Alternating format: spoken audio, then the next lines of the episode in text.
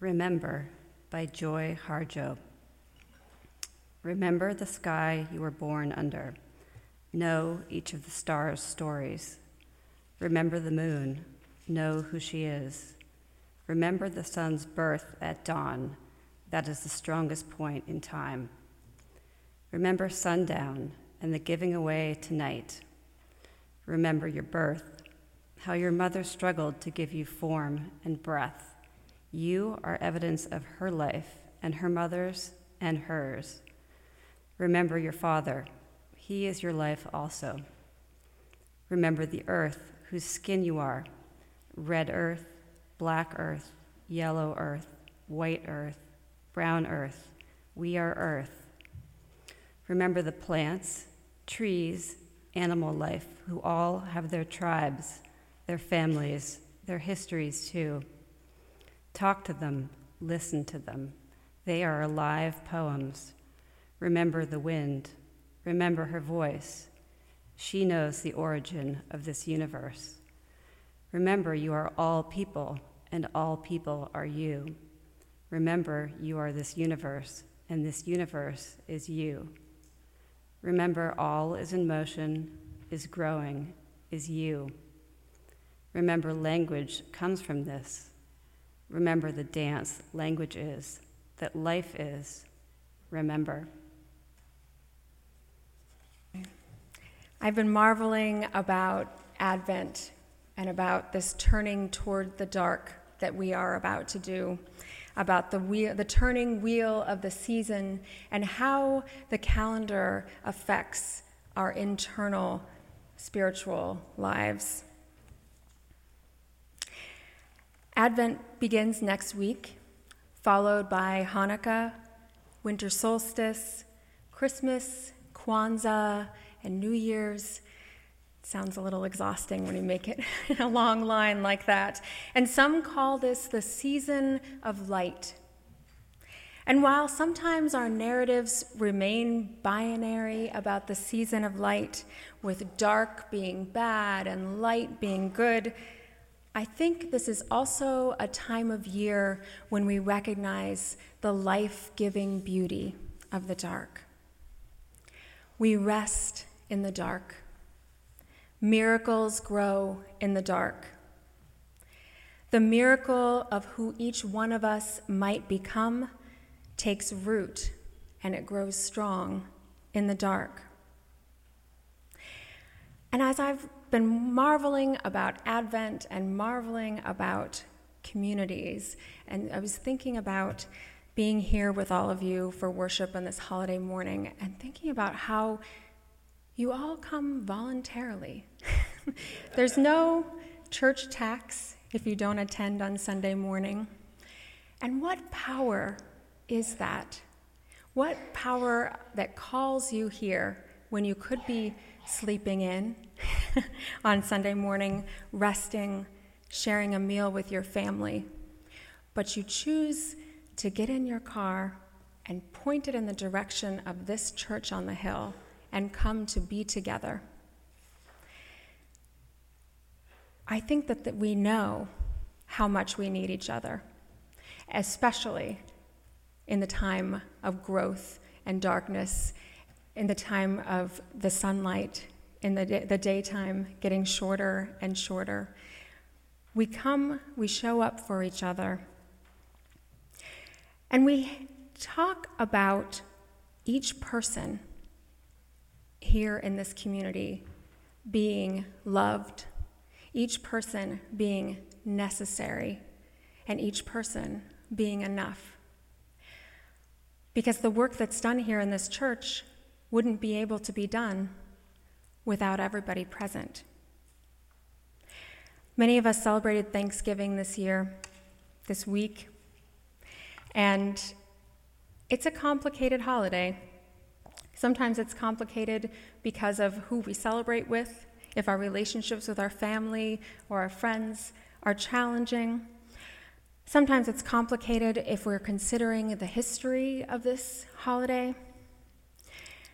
And as I reflected on this and reflected on the powerful incubator that is First Parish, I remembered Valerie Carr's Sick Prayer, Seek, excuse me, Seek Prayer for America from last November.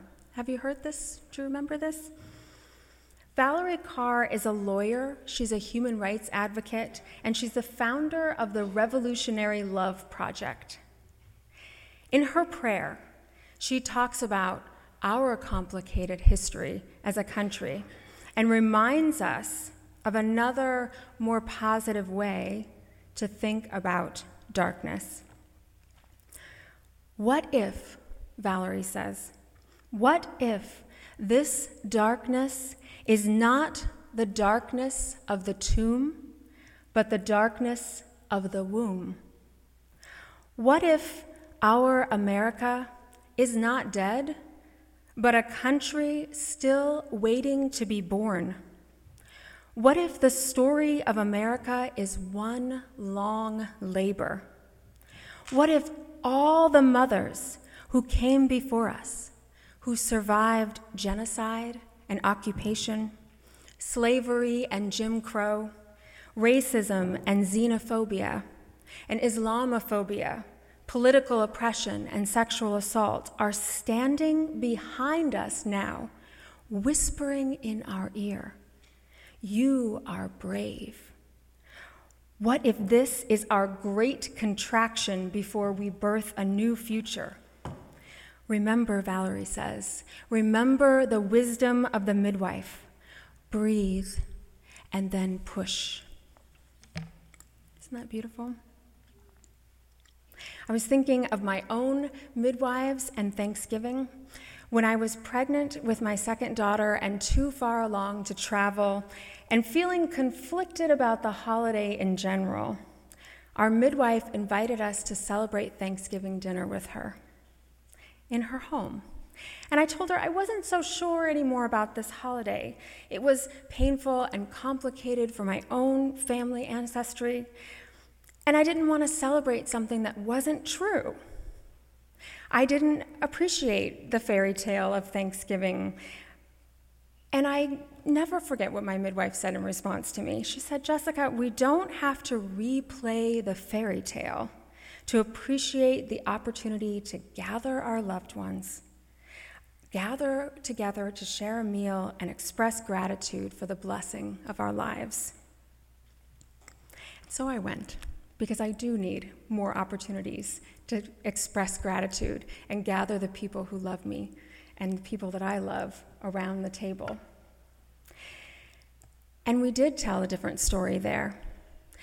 At the dinner table, we told, I listened to stories of my midwife's children recounting tales of babies inadvertently born in their house.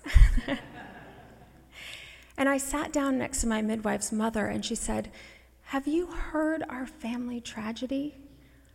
No, no, I, I, I haven't. She said, "Oh, your midwife hasn't told you?" Well, I rarely let her get a word in edgewise, so no, why, why don't you tell me? And she did.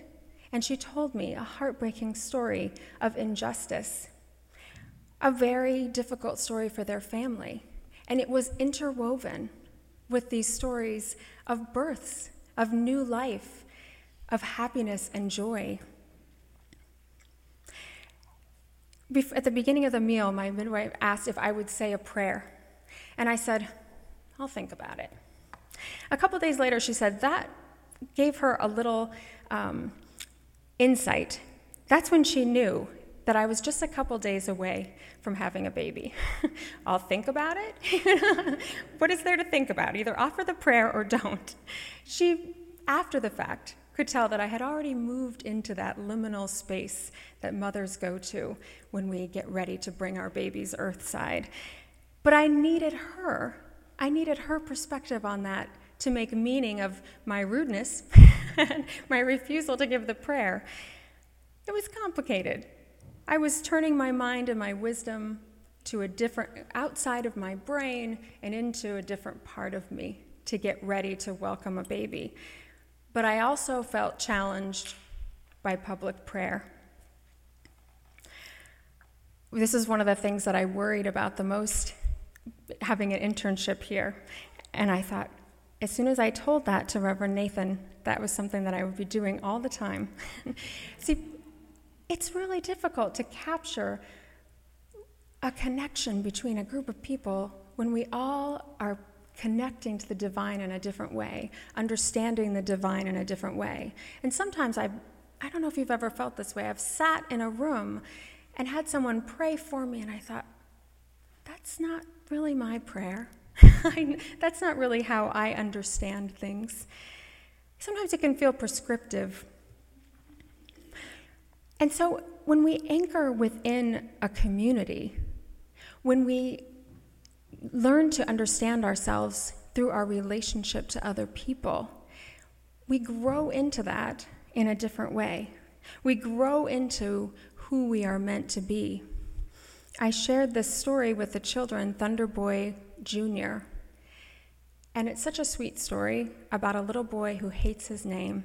I don't know if any of you ever really hated your name or wish that you'd been named something else, or maybe didn't understand the story behind your name. And what I love about this story about Thunderboy Junior is that he was examining his life and talking about the things that he thought was important about who he is and his talents and skills and what he wants to bring forth into the world. And those weren't necessarily the things that his father l- pulled from to choose his name. Maybe he did. Maybe he did filter through that. But he came up with a name that ended up being perfect, a new name, a new name that represented their relationship together, thunder and lightning, and their love would light up the sky. This story reminded me of a legend about um, Crazy Horse, who is a Lakota Indian, and his first name was Curly. And I tell you these stories because the way, one of our principles is we look to our personal experience. We also look to different traditions of world religions, um, Christianity, Judaism, earth-based religion, and science and reason, and I'm probably forgetting a few in there. But we filter our personal experience through the experiences of our tradition, through one another's experiences, and we make meaning looking back through those things. Crazy Horse, when he was Curly, he went on a vision quest without the permission of his community. Have you heard this story before? He went on a vision quest without being prepared and without having permission. And as a result, he did not understand the vision that he experienced. He was unable to decipher the meaning until a later time. It took several months, and then he sat down with his father and with a medicine man from his community, and he processed this vision. He talked through this experience and asked questions about the symbols that he had seen. And through that sharing, he was able to make meaning and figure out what his name was. He learned things about himself that helped him to defend his people. The story didn't end well. He was not able to stop the genocide against his people, but the Lakota who did survive the genocide still remember Crazy Horse's faith and his courage and his commitment to his people. He didn't think that he was going to be a leader. He didn't think that he was going to be a warrior.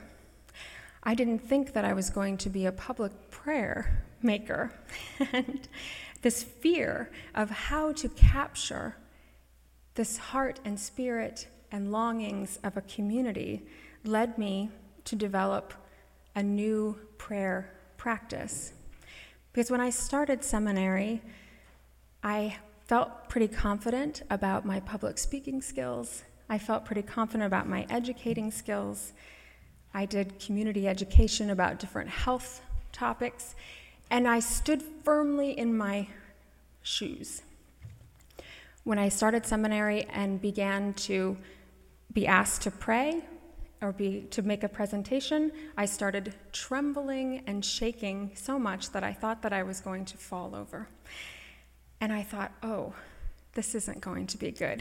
And I'm not sure if I've heard this call correctly. I started to doubt. I started to wonder um, if I would be able to stand up in front of a group of people and lead a prayer or offer a reading. Based on my fear of praying and leading a pastoral prayer, I developed a practice of thinking about this congregation, of thinking about what is going on in the world around us, thinking about what might be going on in our individual worlds, and coming early on Sunday mornings and sitting in the pew where you sit and praying and meditating. And then I went and sat down I go, and just wrote it down. And I, after I wrote it down, I didn't practice it, I didn't rehearse it, because I thought, you don't rehearse. We come together without preparation, without cleaning up well, without making sure that we don't have anything stressful going on in our lives. And in honor of that, that is why I was not practicing the pastoral prayers that I had, because we are each anchored and grounded together in a shared experience as a community. Preaching and teaching are nothing more than looking plainly out at a cloud of human experience and kind of throwing up our hands and sifting through the shared meaning, sifting it out with our fingers. We can get really specific about the feelings, but the details, they don't matter as much. We all might feel apprehensive at times. We all might feel disappointed or weary, but it's all for different reasons. When we come together here, we celebrate the joys and milestones of our lives. We comfort one another during difficult challenges and losses. We listen to one another's stories, passions, and inter- interests. And we collaborate in running the church transparently, utilizing the talents and skills of each person, dealing with conflict in healthy and direct ways.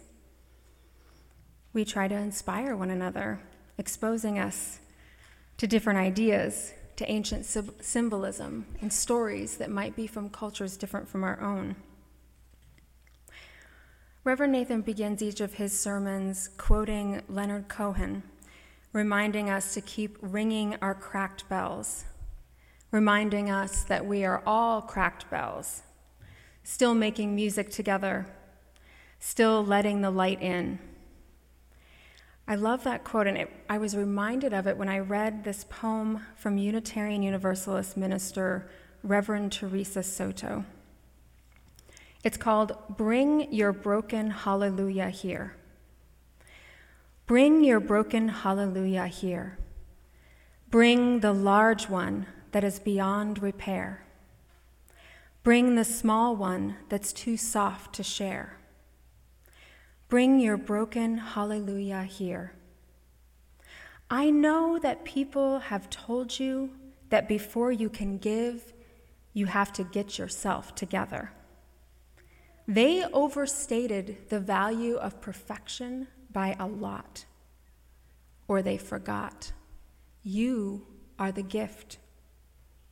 We all bring some broken things, songs and dreams and long-lost hopes, but here and together we reach within. As a community, we begin again, and from the pieces we will build something new.